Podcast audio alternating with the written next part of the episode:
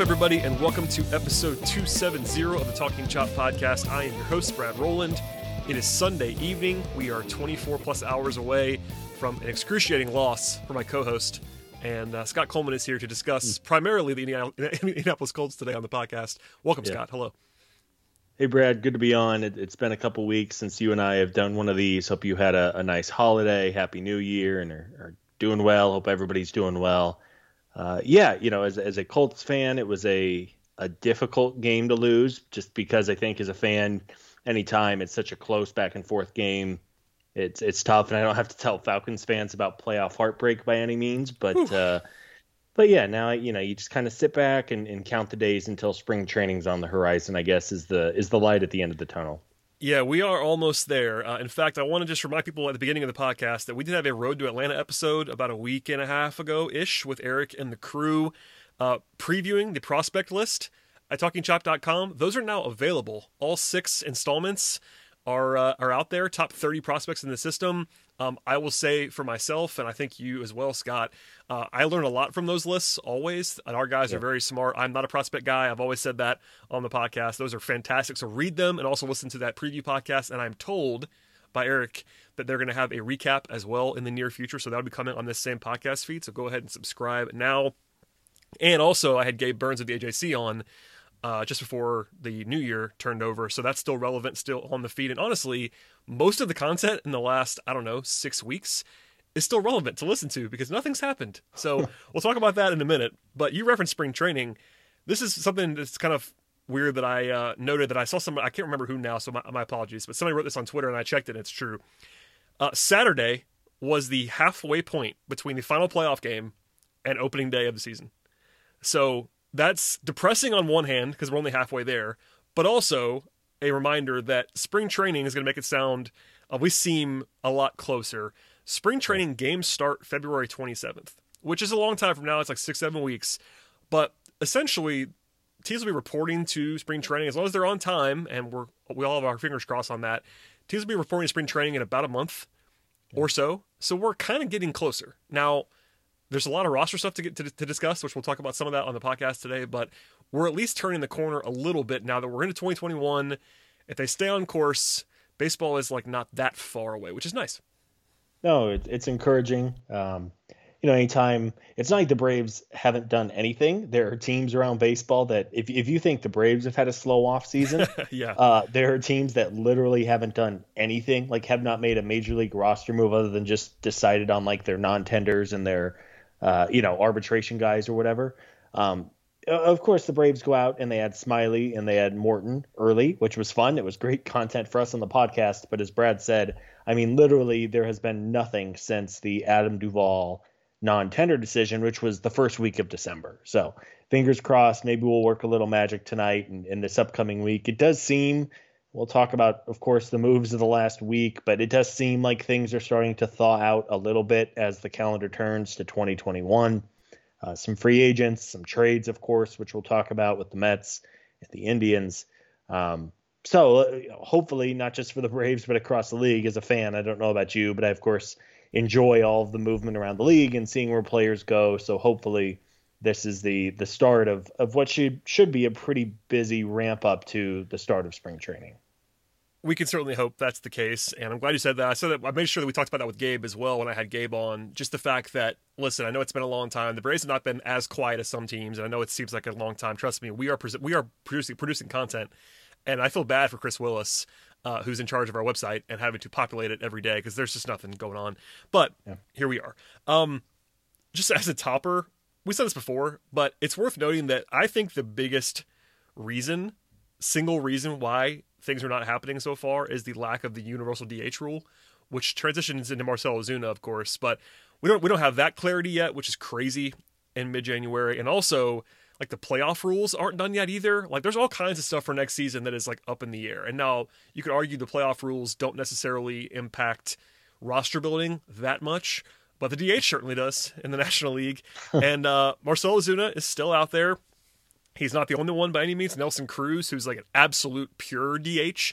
You know, Ozuna can at least fake it and left some. Uh, Nelson Cruz is like one of the best DHs of all time. In the last like five years, he's been incredible. But these guys are just kind of hanging out right now, waiting. Yeah.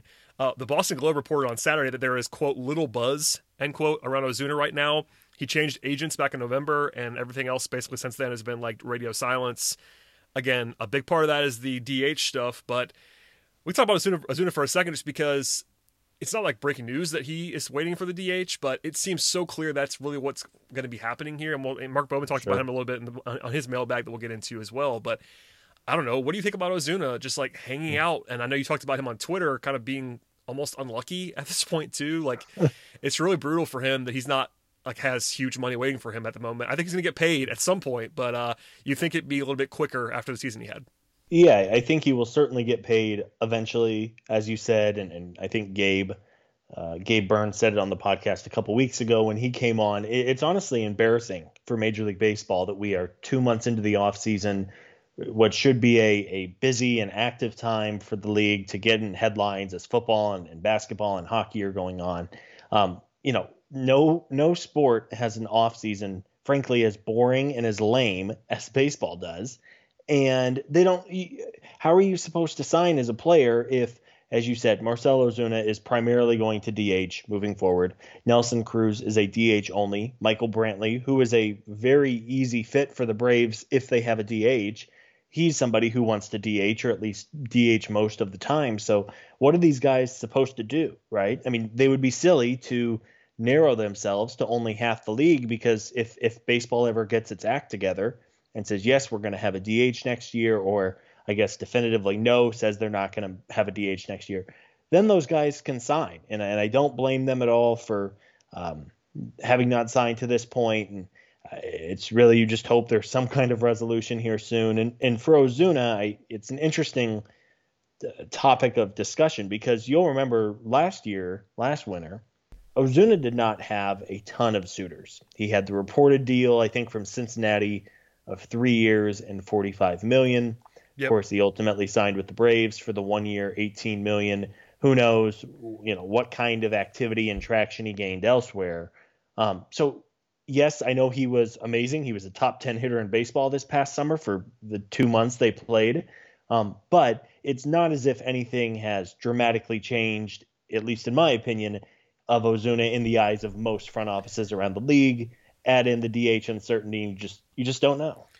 Yeah, it's kind of funny to remember this, but Ozuna, there was some drama last year about whether he would get the qualifying offer from the Cardinals. He finally got it and then rejected it and got like kind of made fun of for rejecting it because he lasted so long on the market. And yeah, he had 345 waiting for him, but if you're rejecting the qualifying offer, having to sign for basically the same amount as the qualifying offer several months later is not what you want. Uh, so Ozuna's market, for whatever reason, has not materialized two years in a row. And again, I think a big part of it this time around is the DH because he was better. It was his best season. You know, it was a season, of course, but it was a shortened one. So I'm sure teams are at least discounting that to some degree because it wasn't the big sample size that we often see. But yeah, it's it's just kind of a reminder that you know, especially the guys who have real DH leans like Ozuna, like Nelson Cruz, even Michael Brantley. I know Bowman referenced this, but he said the presence of the universal DH, I'm, I'm quoting him now, would create um, reason to add Nelson Cruz or Michael Brantley to the wish list for the Braves. Um, that's his opinion and just kind of speculation. But those three guys for me are in a pool together in terms of there is no mm-hmm. reason for them to sign right now unless a team just kind of miraculously meets their asking price in the dead of winter right now, which, which doesn't seem to be happening for anybody. You know, the big moves that have happened in the last few weeks and months have been trades. They're yeah. not free agent signings. I know Kyle Schwarber signing for one year and $10 million is like a big deal right now in baseball, but none of the big guys have signed big deals recently. There've been a couple trades. The Padres were super active for that week, that week flurry that they had, and then the, then the, uh, the trade for the Mets. But the free agent market is dead. Like the big guys are just waiting mm-hmm. and they're waiting and they're waiting, and it's pretty obvious why on some level. So I don't know. I mean, it's we'll see. it's it's no different than if the NFL said, "Well, we don't know if we're going to have a quarterback in half of the league next year," and you have like legitimately a half dozen good quarterbacks trying to figure out where they want to sign. Well, if you're like you said, Nelson Cruz is a DH only kind of player. Ozuna probably should be a DH only, though I, am guessing the team that ends up with him will, will play him in the outfield a little bit, depending on where he goes. Well, especially in the National League. Like, I don't know. Yeah. At some point, he has to play left if he's in the National League. If he's in if he's in the American League, I'm expecting him to never play the outfield again. I mean, yeah. not, not maybe not never, but very rarely, like more emergency only kind of stuff. At mm-hmm. least in at Give least, guy yeah, at least if yeah. he signs a big deal. Like there's a scenario where Ozuna maybe has to have like a pillow contract and doesn't get the deal he wants and signs a one year deal again. That seems to be in play in my mind. Mm-hmm. I'm not saying yep. it's likely, but that's the way that maybe he just like has to suck it up, sign a one year deal, whether it be in Atlanta or somewhere else, and just kind of you know figure it out for a year. But I'm with you. Like he's gotta, yeah, you gotta have a plan for Ozuna. We've done the whole thing before about whether national league teams should sign him either way, and I'm I'm pro that. I think he's worth it with the bat. But I don't know. He's a guy that obviously being on the Braves roster is a prime candidate for discussion for us. And none of it's necessarily new, but we're, we're look up and it's mid January and we're in the same spot.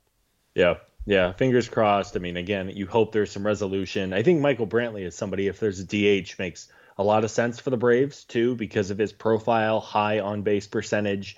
Um, you imagine working in his OBP with Acuna and Freddie and Albies and Dansby. I mean, that that's another guy who makes all the sense in the world, and not just for Atlanta, but most teams in the National League. Um, but again, if, if he's somebody who wants to be a primary DH because he's had some health issues in the past, he, he's really cutting his suitors in half, and that's just absurd to me. And I know it's we're we're in different times, and there is a CBA. Uh, there'll be a new uh, collective collective bargaining agreement done in another year. Um, so you know again you don't want to make a huge decision based on one upcoming season but it, it really is just honestly a joke that we don't have clarity as we approach uh, the second full week of january. Yeah that's uh that's very well said.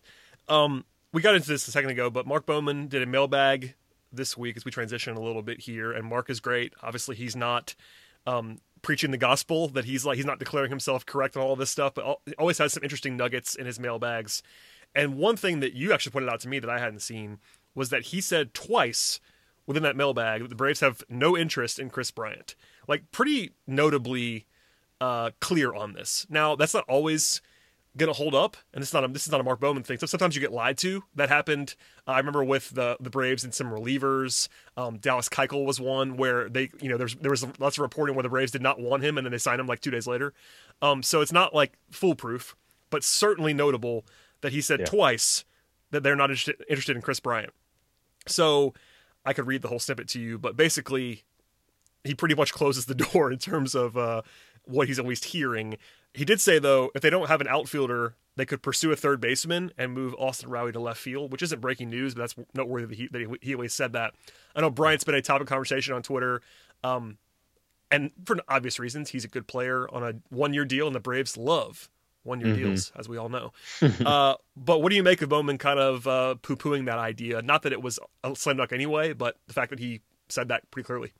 Yeah, I mean, he and he said it a couple times this winter. That that's not the first time he's written that either. I mean, he is very clearly hearing from somebody that he trusts, and he's been a Braves beat writer for 20 years now. And I know there's been different front front offices over the years, but man, um, you know, Bryant is fascinating. he's coming off a year where he was injured. Uh, I believe he was injured in 2019 as well.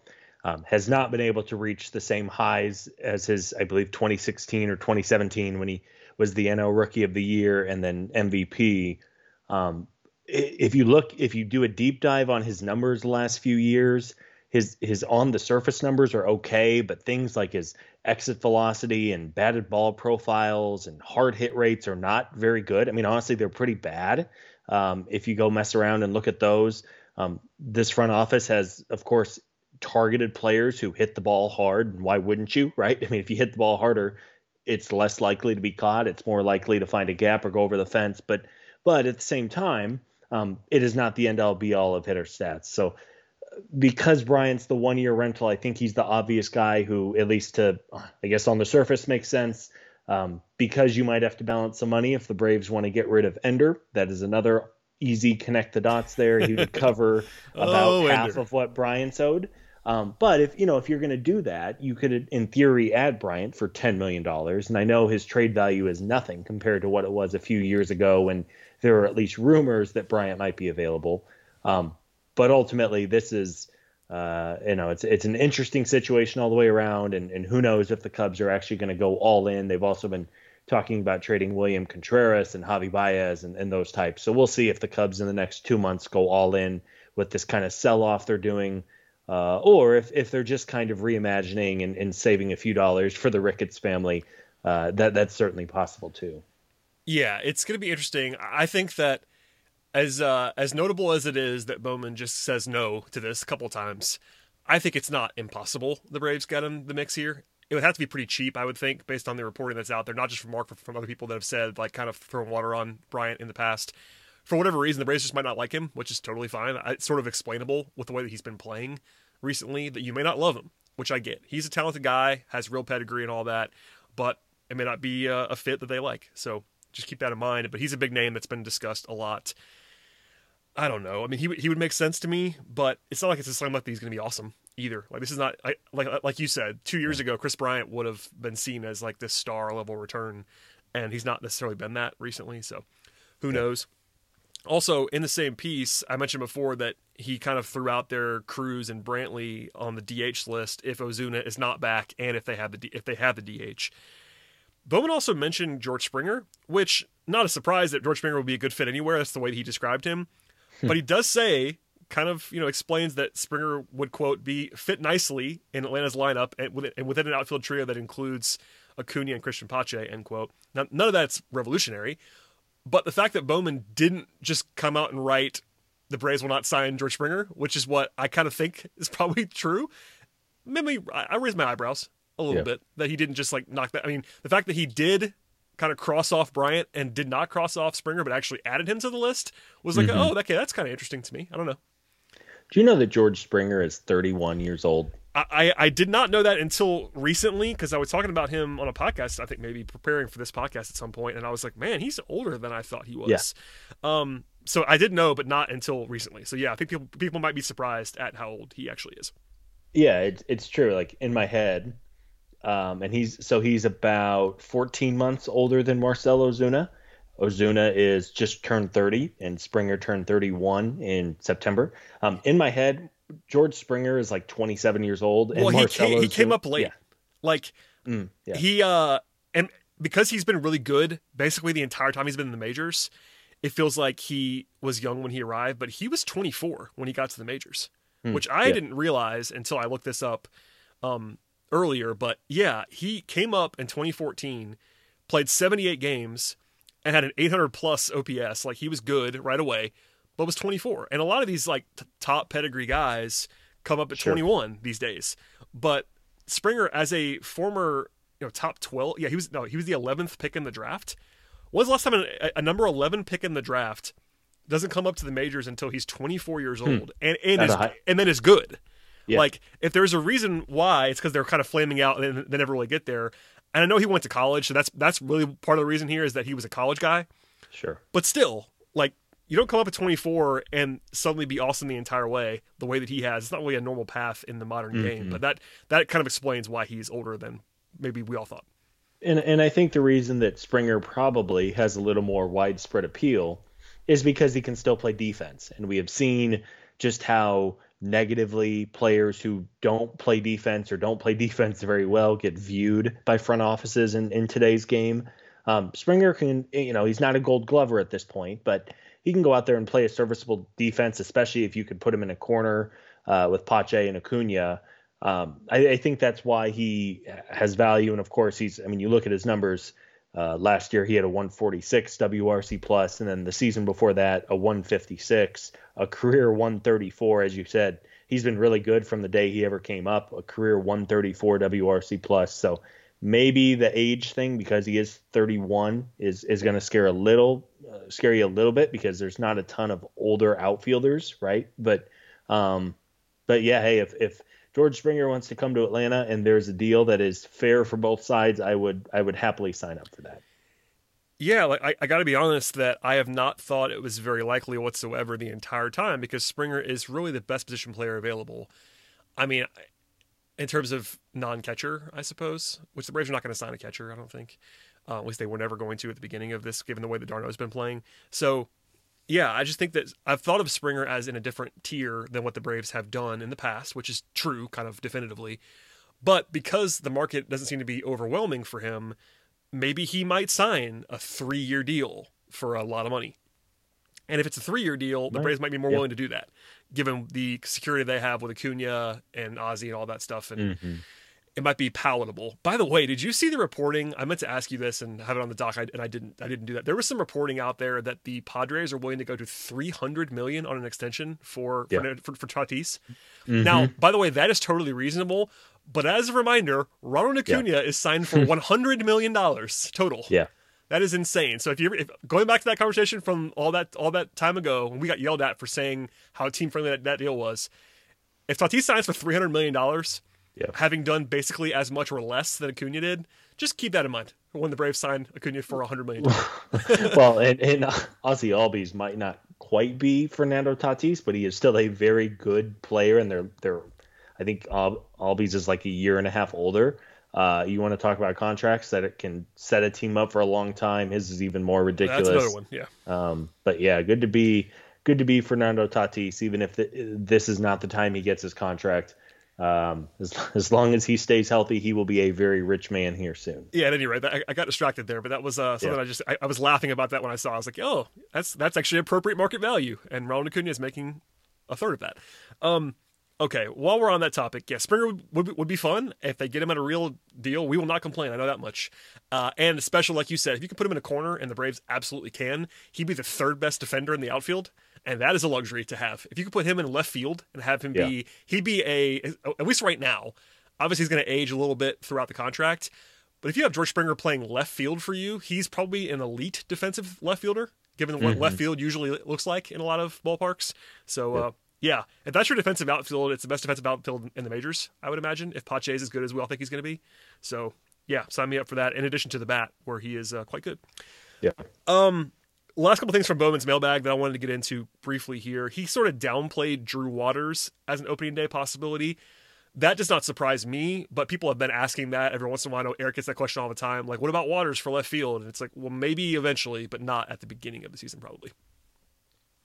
No, I think Drew was probably hurt more than most players because um, last year, not having a minor league season and just having kind of their offsite workouts, I, I think Waters is somebody who needs to continue getting in bats regularly in the minors. And it's not a knock on him. It's just he needs more reps. I, I think he has some approach and swing and miss, miss issues that he needs to clean up. Um, he's a guy who was struck out at pretty high levels, and I know we're talking about a small sample, but even in Double A in 2019, across 450 plate appearances, he struck out 27% of the time, and then got a month taste of Gwinnett and struck out in 36% of his plate appearances. So again, that's nothing on against him. He's 22 years old. He's a young man, um, but I would imagine that this upcoming year for him is is not only an important one, but one that will likely uh, without having a crystal ball, but would likely see most of his at bats coming in Gwinnett. Yeah, especially early on. And if the Braves don't make a big move in left field of some sort, maybe you see Waters midseason. That would not surprise me at all. If he plays well early on, that's the kind of move that makes sense. If the Braves like go with the stopgap route and left, maybe bring Duvall back or whatever you want to say, that that opens the door a little bit for Waters. Um, if they make a big splash, if it's George Springer, you're not seeing Drew Waters this year, at least for at least till probably September. Because where's it going to go? You know what I mean? Um, Yeah, yeah. But if they kind of patch it together a little bit more, then maybe that opens the door for him. But that was notable to me. Also, the bullpen came up in the piece that Mark uh, was writing. I think the closer discussion, as we've discussed many times, is overblown. But in the same piece, Bowman wrote, and I'm quoting here from him whatever the case, whoever gets the role is most likely already on the roster, end quote. Which was not like a huge surprise, but notable to me. So he mentions basically it's if, if that's the case, it would be down to Will Smith, uh, maybe Chris Martin, AJ Minter, and perhaps Tyler Matzek would be your sort of big four options there. I was just kind of surprised because not that I'm expecting them to sign a big closer, but if like if Melancon came back, for instance, he's available still. Um, you know, he might be in the closer role, and those guys are, are are all good. You know, Will Smith is really good. I think. I know he's got not great this year, but all that stuff. Martin's been great. Minter and Matzek were awesome in 2020, but those names do not necessarily like scream closer to me in the way that Snitker usually approaches it, especially because three of those guys are left-handed, Yeah. which is not what you want probably. Yeah, and, and look, I mean, if you think the market as a whole has been slow, there's been like no movement on Yeah, the, reliever relief, market. The, the I mean, relief market is comical. There's like, I, I- mean, Melancon's yeah. just sitting out there chilling. He's not the only one. Shane Greene's still available, I think, as well, isn't he? Um, Mhm. Yeah, there's, Yeah. there's guys everywhere. Um, I know uh, Blake Treinen just signed with the Dodgers on a on a reasonable two year deal, but yeah, I mean it's been again. I mean Brad Hand, who for years and- not even just for the Braves, but for many years has been one of the game's dominant left handed option, wouldn't even get picked up for for next year when the when the Indians released him. So yeah, it, it's been a very frigid free agent class for for relievers. I would think that probably February for those guys is when you'll see some movement. Maybe because Blake Treinen, who is presumably one of the better options, has signed. Maybe that moves things a little bit. But even then, he he re-signed with LA, which was his old team, so there's familiarity there. Um, but yeah, I, I would not worry about the closer spot right now. I think Anthopoulos and the front office are really keyed in on that on the big bat they need to add, and then and then go from there.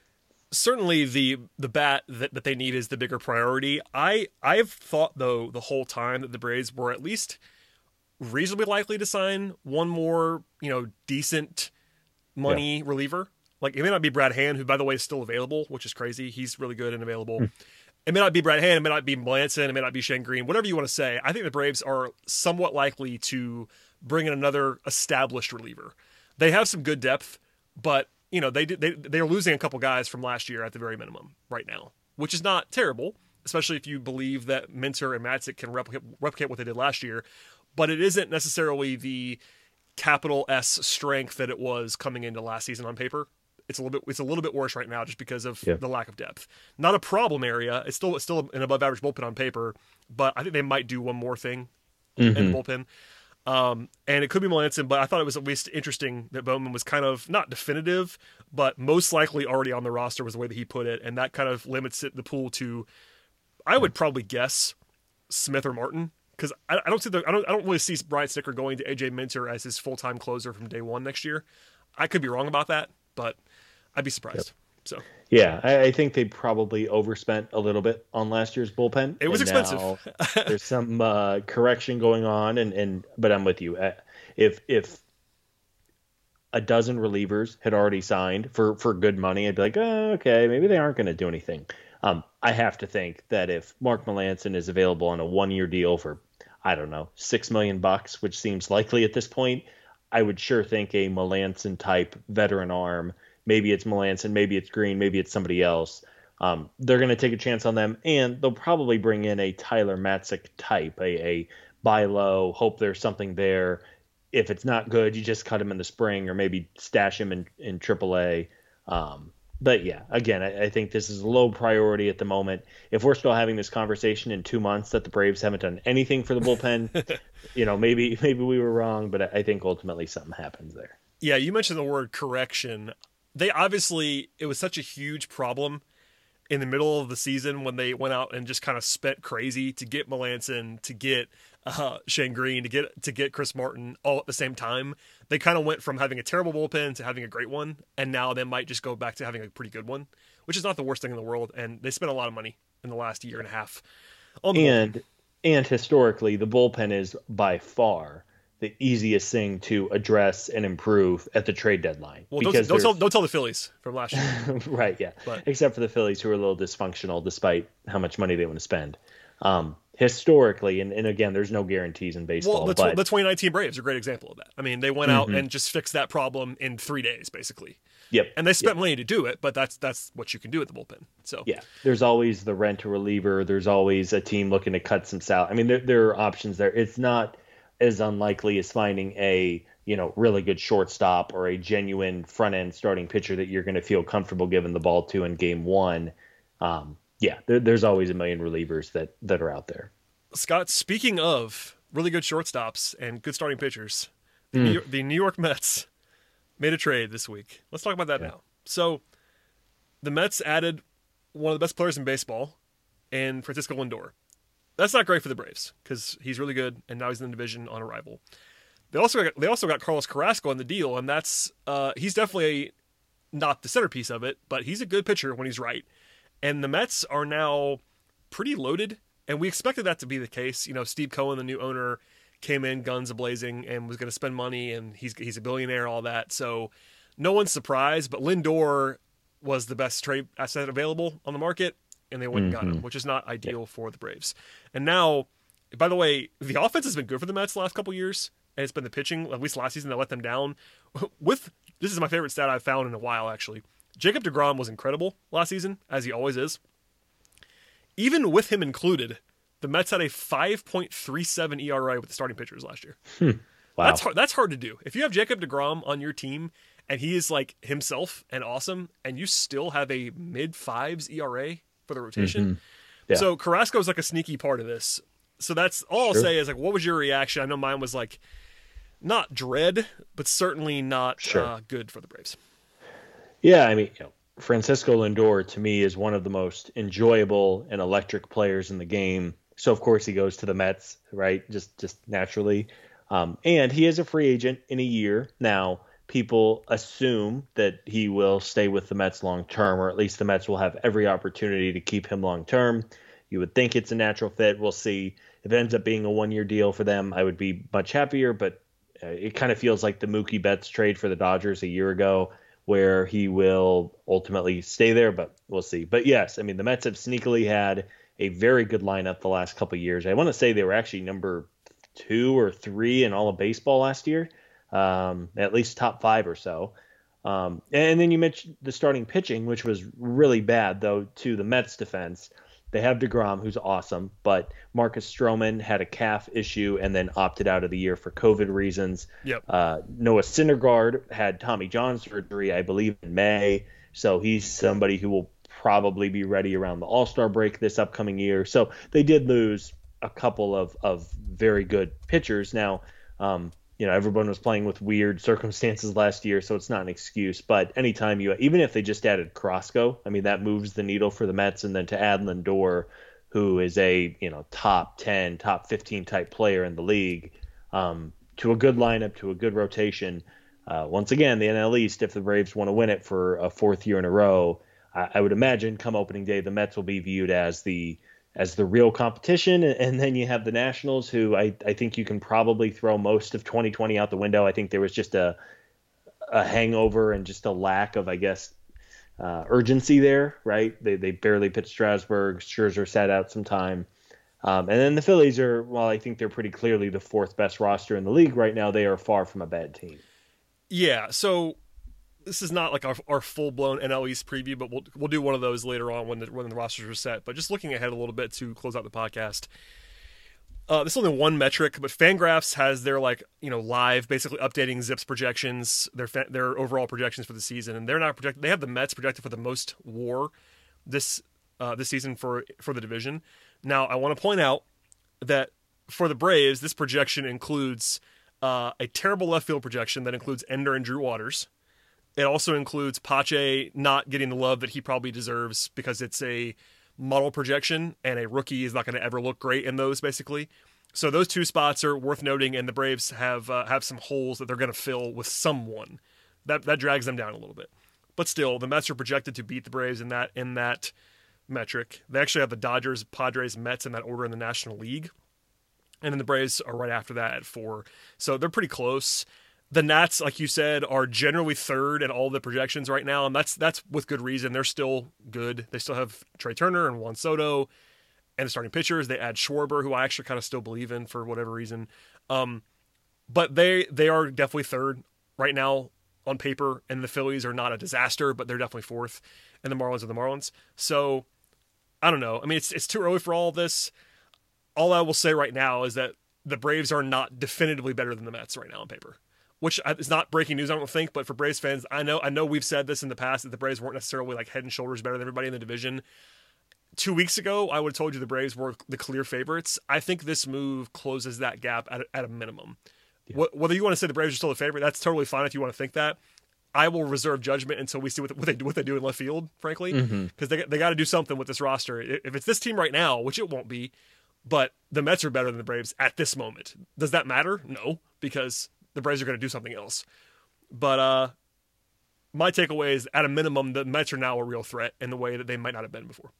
Yeah, no, you're absolutely right. I mean, anytime a, a divisional roster, which is already good, adds again a legitimate top 10 or 12 player in the entire league, and Lindor, a guy who is in the middle of his prime, and then a very good, I mean, Carlos Carrasco, as long as his, his health cooperates, he's a legitimate number two, number three starter. Uh, they brought back Marcus Stroman with a qualifying offer. Again, you talk about a midseason addition of Noah Syndergaard if he's able to fully recover from Tommy John. The Mets are good on paper. Uh, I do think the Nationals are going to be bad. I mean, they were horrible last year, just with yeah. everything going on. Uh, they're not going to be that bad. And, and, then even the Marlins. I mean, the uh, the Marlins have a lot of young talent. Honestly, if you put the Marlins in the National League Central or the American League Central, just two bad divisions, I, I think they might even, you know, if a few things bounce their way, that might be a close to 80 win roster in a bad division where they're going to play all those poor teams for for you know 40% of their games. Um, they, they, probably won't get to that level in 2021 just because of their the difficult schedule they're going to see. But um, once again, it's going to be a real challenge, and, and, I do think there's something to be said for the Braves, who are just every year seem to get really good production out of guys who are off the off the radar a little bit. Um, but will, I guess we'll see in two months' time or so who the Braves add, who else the Mets add, the Nationals, Phillies. Um, it's going to be a very competitive division once again. Yeah, and we'll, like I said before, we'll do a deeper dive on the National League East once the rosters are a little bit more settled. Also, ESPN did a top 10 update this week. I think it was Buster Olney did the list, and he had it in the National League. It was Dodgers, Padres, Braves, then Mets. So it's not like everybody's picking the Mets right now, but uh, they made a splash. Lindor is really awesome. Like, if you don't watch American League Baseball and don't know a lot about Lindor, just picture, let's just say he's he's on the level of guys like Acuna and Freeman. He's that good. Like mm-hmm. he may not be better than them or quite as good, but he's that kind of star. He's like you said, he's top 10, top 15, 15 player in baseball. He is awesome. And then Carrasco is a good starter. So those guys getting moved to the division, not ideal. But the Braves have more moves left in them, and hopefully they will make them at some point because again, it is January 10th, and the Braves. I just saw this tweet from Steven uh, over at 75. The Braves have not made a move in 47 days. So, Ooh and he because he was wondering aloud, Scott. I I, te- I teased the podcast on Twitter while we were recording, uh, and he was wondering aloud how in the world we were recording without anything to talk about. So yeah. this, this one's for you, Steven, if you're listening. I saw the tweet live, and uh, there you go. We're we're trying to do content over here at TalkingChop.com. Yeah, if if Alex Anthopoulos wants to throw us a bone, and like I don't even need a move, like just just some solid quality rumor. rumors. Yeah, yep, totally. Like like Braves believed to be one of three finalists for George Springer. I will or, do a half you know. hour deep dive on George Springer on Tuesday night if they have a rumor on George Springer. Yep. I'm fine to do that. I'm yep, in. Me too. But I would happily do that. But I'm not even. I mean, we've said it before, but it's not just a lack of moves. There hasn't been a peep on the Braves. Like no. the biggest story. This is unfortunate. The biggest story in, of the Braves for the last month is Phil Niekro passing away. Mm-hmm and that was a big story. But Phil Niekro was in his 80s, and it was going to happen at some point. And he's a Hall of Famer and great player and all that. But like that tells you, like, there's not a lot going on in the Braves world right now. There's a uh, there's a Twitter feed that's automatically populated from MLB trade rumors oh. if there's any uh, Braves news, right? So if if the Braves are tagged in a story, I believe the story automatically tweets out. Um, they have MLB TR Braves is the handle. Yep they have like four tweets over the last six weeks. I am looking at their uh, page, not, not, not the Twitter page, but the MLB MLB Trade Rumors category Braves page right now. Yep. I'm going to read the headlines to you in the last six weeks. Right I'm now. looking at them now. They're they are pretty incredible. So yeah. from last week, it was checking in on last season's worst rotations. There you go. Uh, the previous week was Phil Niekro passes away. The week before that was managers and top front office executives on expiring contracts. Three weeks ago, it was Braves announced two new coaches on the staff. Hmm. And then the one before that, which was at least a month ago at this point, was that the Braves nearly signed Josh Harrison last summer. so that that was a newser a year in a, a year behind. So yep. all that to say, since the non-tender deadline, there has not been a single actual Braves baseball story. So We'll do what we can on the podcast. I think we've tried to do as well as possible to populate the podcast feed. Like I said, we had Gabe on previously. The Road to Atlanta guys are churning out content. Scott and I have just performed a 40 minute podcast somehow. and uh, hopefully everybody's appreciating it because we're trying. Yeah. Uh, I mean, again, hopefully, I guess the good news is, is, is there's been very little movement elsewhere in the league. So there's a lot of players still out there and a lot of trades that could be made. So fingers crossed for the sake of the podcast that over the next couple days, I'm not even going to say weeks, couple days, we get at least something. Like you said, if if we get a report the Braves are hot after George Springer, kind of like when they were hot after Mike Clevinger at last year's trade deadline, like I would happily hop on and talk 30 minutes for you about George Springer and why he might and might not make sense. And I would take you know, Melancon rumor. I- I would take a Shane Yeah. Greene rumor. Like anybody, Anything. anybody that's actually a pretty good baseball player, I'll take it. It doesn't have to be Springer. What about So- Tyler Flowers? Listen, you and I are uh, you and I are enthusiasts of Tyler Flowers, and uh, I'm, I'm in. This keeps our streak alive of discussing Tyler Flowers. You and I on the podcast. Uh, There we go. Got to be at least five or six in a row now, which I appreciate. Uh, shout out to Tyler, who I'm sure is enjoying himself in the off season. Uh, he's good at baseball still. I will ride on that till the end of time. Alas, okay, Scott, that's enough. I think on the podcast. Unless you have final thoughts, please feel free to share them. Uh, I once again, I once again apologize for the lack of Colts content on this podcast. I could have poked fun at you, but I'm a Falcons fan, so what, what, am I- what am I supposed to say? At least you don't have Philip Rivers. Oh wait, you do have Philip Rivers throwing throwing a hail mary and being ten yards short of the end zone on Edmund Field. So that was fun. How did you uh, react to Michigan forfeiting their next five games against Ohio State? Um, listen, it wasn't great. Because because Jim Harbaugh is sticking around. And yeah, I, guess I mean, l- to- I mean, it's one of those situations where every like super obvious Twitter joke about how Ohio State was thrilled with the hire was Yeah. all true. I mean, Ohio State has to be thrilled. Like, I, I'm a realist. People know that about me. I'm a realist. It's not good. I mean, he's not going to suddenly become an awesome. You know, they're, they're, they're not going to suddenly overtake Ohio State under Jim Harbaugh. That's not going to happen. So uh, my my Ohio State friends were thrilled. Uh, what are you going to do? They, they didn't want to fire him and uh, because they didn't want to fire him, they offered him like a pretty insulting contract, and he signed it. So what do you want me to do? Uh, Yeah. What's uh, all right? Well, let me ask this: What's your uh, what's your college football championship tomorrow night?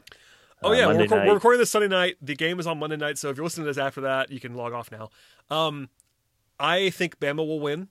Uh, I think Ohio State can hang though. There's the notion that Bama's going to just destroy them, and they might. Alabama is really kind of scary good. They have essentially an elite player at every spot. Offensively, they have an elite offensive line, like top five in the country, the best receiver in the country, the best running back in the country, and one of the best three or four quarterbacks in the country. That Yep. seems unfair to me. Um, but they, they do have all those guys. I think Bama will win. I can't pick Ohio State. I don't like them anyway, but objectively, they're pretty good too. I think they're going to hang around, but uh, I got to pick Bama. I see eight and a half here for Alabama. How do you feel about that? Ugh, it's probably a stay away. I would. I, I'm an underdog guy. I would probably lean Ohio State if you maybe choose eight and a half, but I, I don't think that I would wager Yeah. on that either way. Just yeah, that's a that's a juicy eight and a half. Just because you do have that that eight point cover, right? Well, this That, is gonna, know, this is gonna be sound like a super. I mean, I, I write for Sportsline. I write for CBS's gambling vehicle. This is gonna sound super gambling guy, but if it was seven, I would take Alabama. If it was ten, I'd take Ohio State. So Hmm, yeah. eight and a half is right in the middle of there, and uh, that's probably where the line should be. They're not stupid, folks. They they don't set bad lines for big games like that. So uh, I don't know. I think Bama wins by like a touchdown. Would be my guess. Who knows? You have Yeah. one? Who you got? You, you like Bama too? Oh, geez. Uh, yeah, probably. You made I me mean, choose. Come on. I uh, my college football these days is is minimal. I can't. I Um, can't. I can't believe why. I mean, Arizona's been so good at football We're pretty great. Yeah, hiring uh, the school president's best buddy from 20 years ago. Um, yeah, I'll take I'll take Bama. I, I think they're. I mean, obviously they're insanely talented, and um, I, I don't know how healthy Fields' ribs are, so I would probably pick Bama and take Bama with the eight and a half. But that would be a a complete guess, which I don't know. For me, sometimes it's probably better than you know. It's the old March Madness bracket. You could sit there for three hours and do research, and it would probably be horrible compared to if you just handed it to like your aunt and she picked them, and and you know then you would win money if your aunt filled it out instead. So we will see. Yes, we will. Uh, I have the pleasure on Monday evening of going to uh, State Farm Arena to cover a Hawks game during the football playoff. finals. Nice, So very nice. I am a dedicated professional, and I will show up and do my job with my iPad on the football game. So there you have it. All right, Scott. thank you for joining me. As always, if we get news, we will hop back on. I don't know if it'll be me and Scott or me and Eric or Eric and Scott or whatever, but we'll be here if there is news as fast as we possibly can. I think we've proven that in the past. Follow Scott on the Twitter machine at Scott Coleman 55. That's correct, I think. Yep. And then you can follow me as well if you'd like to at BT Rowland for all of your Atlanta Hawks content. Follow the site at, at Talking Chop. check out um, this podcast feed, of course. Rate, review, subscribe, and then read all of the content. Click around. And again, the prospect list is really awesome work, so check those out as well, especially. Stay tuned, folks. We'll be back again in the near future. See you all then.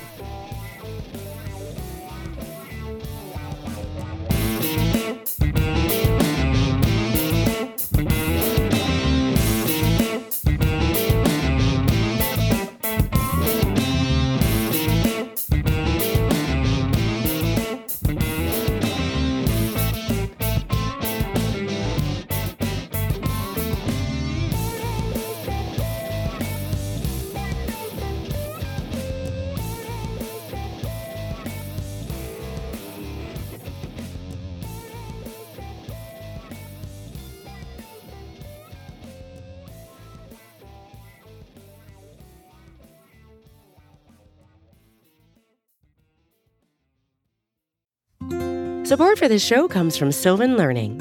As a parent, you want your child to have every opportunity, but giving them the tools they need to tackle every challenge, that takes a team. Now more than ever, educational support tailored exactly to what your child needs can make all the difference. That's why parents have trusted Sylvan Learning for 45 years as the ultimate teammate in their child's educational journey, instilling in them a love for learning and a passion for reaching the next level. And Sylvan's Insight Assessment can identify gaps in learning and areas that could be of concern for your child. It's a 360 degree view into your child's learning that you can't find anywhere else and helps ensure that your child didn't miss something in school that might put them at a disadvantage in the future. And right now, it's the best price of the year at $29. Go to sylvan29.com to learn more and get your child's assessment for only $29. That's S Y L V A N 29.com.